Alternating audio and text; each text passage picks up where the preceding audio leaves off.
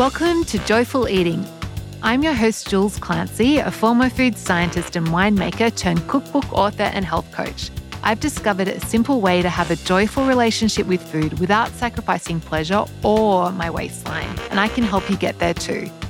Listen on to find out how. Hello, hello, and welcome to Joyful Eating episode number 59. So, today we're going to be talking about muscle memory meals, which is a concept that I created. So you probably haven't heard of them before.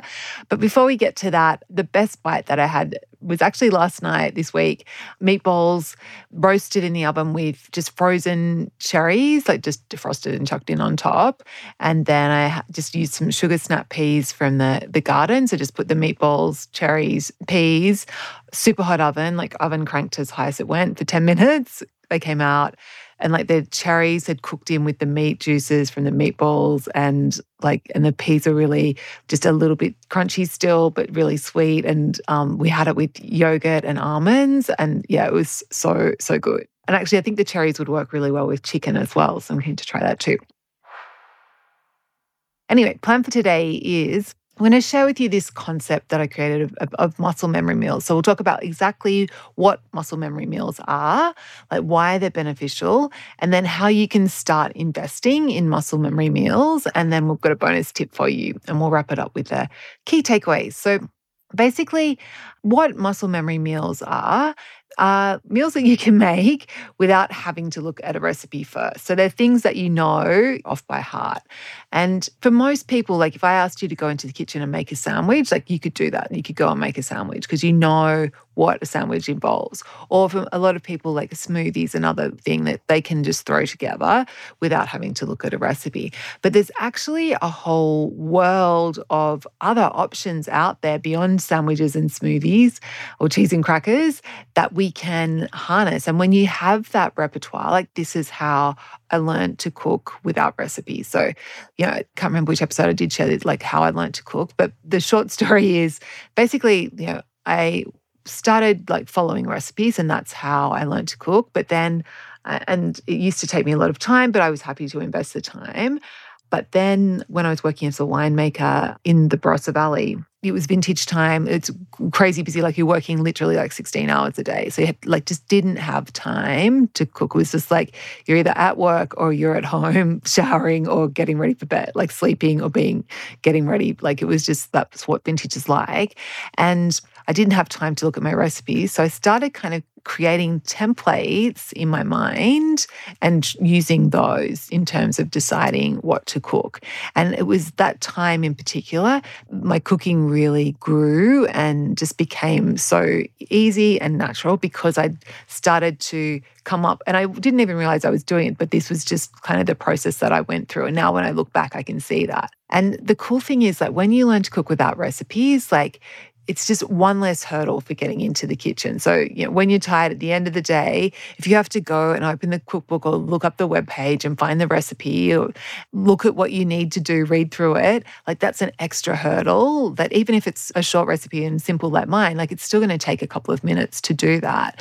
Whereas if you're just walking into the kitchen and cooking and you don't have to look at the recipes, it's just it's one less hurdle to get between you cooking and not cooking. So definitely has that benefit. But the other cool thing about like muscle memory meals and like building this skill of learning to cook without recipes is that it really builds your confidence. So you feel better about cooking, which means that you actually want to do it. So, you know, just human nature is the things that we're good at, the things that we feel confident about are the things that we want to do. And if you don't feel confident, then of course you don't like you naturally don't want to do stuff that you feel like you're, you're crap at. So having these muscle memory meals in your, your, repertoire that builds your confidence and it like drives your desire to cook. So it means you're more likely to cook because you actually want to do it.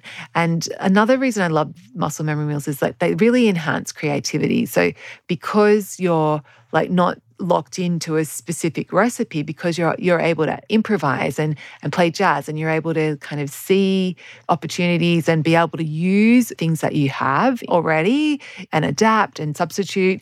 So you actually end up with like a lot of variety but also like you know you have this creativity happening in the kitchen. Um, you know by using what you have it means get less waste. And the other reason i love them is just like it's super fun to have these and to be working on these and to be building them. And they're you know they're super delicious. And the other huge reason is that like there's an endless variety. When you're seeing meals as templates. If you think of like how many different types of sandwiches are there in the world like how many sandwiches could you have? Like if you apply that to you know other things like how many different curries could you have? How many different stir fries could you have? Like there's endless variety and you're never going to get bored or get that feeling of you're just eating the same old thing all, all the time. So it's, it's such a fun skill and it really is the difference. Like learning these muscle memory meals is the difference between being either not a non-cook or someone who's like locked into cooking with recipes to being this like creative, confident cook who can just walk into the kitchen and pull something together really quickly without effort. Like, and I can't stress how important, like, how fun and how, like, what a game changer this is. Um, so wherever you are now, like whether you might maybe you follow the recipe to the letter, or maybe you don't don't cook very much at all, or maybe you know you do freestyle a little bit, really the way to start building your muscle memory meals is um, I have a really simple one that I, that's where I start teaching my students when they work with me in um, in my joyful cooking program, and I call them abundance bowls. So basically, this is what I have for lunch every single day. like occasionally I have something different, but like at least like three or four days a week, this is what I, I have. And so the formula for these abundance bowls, basically, it's just either raw or cooked veg. Chuck them in a bowl then you put on some protein. So for me, that's usually either po- I either poach some eggs or I have some boiled eggs in the fridge already, or I use like canned fish, so canned salmon, sardines, tuna, mackerel, you know, whatever, all leftover cooked protein. Chuck that in in the bowl. Um, so they've got the veg, raw cooked, protein and then I put in a sauce. So that might be like mayonnaise, it might be pesto. Yesterday I used just a like a simple vinaigrette that I'd made. I actually had a big batch of it, so I just drizzled that over. The sauce options are endless. Like the day before, I used yogurt, like just Greek yogurt with salt and pepper as my sauce. Uh, like there's so many options. Or you could use like you know dips can be really good, like baba ganoush or like avocado based dip, but any sauce. so you've got your veg, you've got your protein, you've got your sauce. And then I finish it off with the secret to making abundance bowls really amazing, uh, what I call flavor bombs. So they are things that add like texture and flavor and just like you know things that are little like flavor explosions in your mouth so like my abundance bowl yesterday the veg was uh, actually cauliflower leaves from the garden so i'm growing some cauliflower and the leaves looked so amazing i was like i'm just going to try these so i just like cut them up finely into ribbons, and they were really good, actually. Who knew? Uh, and then I had poached eggs, and then the sauce was that vinaigrette that I mentioned. And then my flavor bombs were just some gorgonzola, like blue cheese, that I just crumbled over the top, and then some roast walnuts. And so the cheese, like such a flavor explosion and creaminess, and the walnuts, like give you that crunch, and also a lot of like toasted flavors. So yeah, it was really good. But the flavor bomb options are endless. You know, olives are great, all nuts are great. Uh, yeah, chili, pickled chilies are another favorite of mine at the moment, and yeah, there's so many things that you can do with that. So that's basically like that formula like that is a really great place to start playing around. So if you wanted like just test out this idea like that formula of veg protein sauce and flavor bomb like that will get you a very long way. Then of course like you know there's a whole other world like a, a curry like having a muscle memory curry or having a muscle memory stir fry or having a muscle memory like egg dish or muscle memory.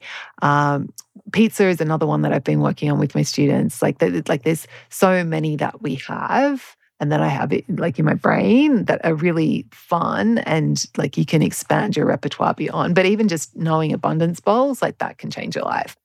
So that's how you get started. And then in terms of like bonus tips, really the um the the two key things with any cooking are first of all to keep it simple. So you don't want to get overwhelmed. So don't try and do too many different things. And that's like probably the biggest mistake I see is like people like trying to like put too many different types of vegetables and too many sauces and too many like like throwing too much at it so always like keep it simple perfection is when there's no more to take away like that idea of i can't remember who said that but that idea of just like simplicity is going to make a big difference so keep it simple one or two types of veg, just one protein, one sauce, and then one or two flavor bombs. Like, don't go mental. Of course, if you feel inspired and you want to, you know, you can, but the simpler you keep it, you know, the more opportunity. And that's one thing that's so true in my journey of cooking, and particularly when I decide, made that decision to only create recipes with six ingredients.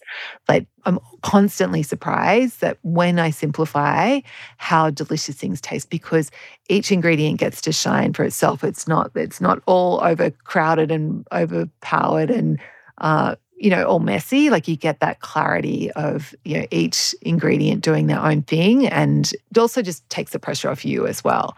Um, and the other bonus tip is to like just trust your judgment. So even if you're not very confident in the kitchen, even if you haven't cooked a lot, like just rem- remember that you've been eating, you know, all those years that you've been on the planet, you've been eating, you know, multiple meals a day. So you have so much experience in terms of tasting food and knowing what tastes good to you.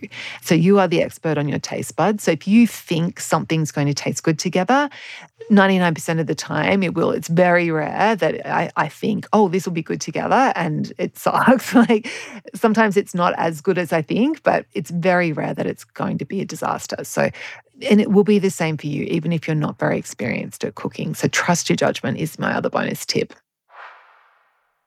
that is it for today. So, yeah, like in terms of like wrapping it up, like this idea of muscle memory meals, it's really fun and it's a really great way to learn how to cook without recipes and to build that confidence and to become like someone who can quickly throw together something with minimal effort and with lots of ease. And if you'd like to join a community of like minded people, like having actually having fun building their repertoire of muscle memory meals and like, and the other skills that go along with becoming a confident cook, like learning how to season well, learning how to combine flavors, I'd love you to join me in Joyful Cooking in 90 Days. So it's my group coaching program where I help you learn to cook without recipes so you become someone who actually wants to make healthy meals. Uh, for more details about the next enrollment, just go to my website. It's thestonesoup.com and click on the Joyful Cooking tab or the, see the link in the show notes. So have a beautiful and delicious week, and I will catch you next week. Bye. Before you go, this is the best part. So if you enjoyed Joyful Eating, subscribe to the podcast, and I'd love to send you a copy of my free cookbook called Six Ingredients 20 Minutes Simple Whole Foods for Joyful Weeknight Dinners. It's full of easy recipes so delicious they'll satisfy even the biggest food snob. Just Google stone soup and you'll find it.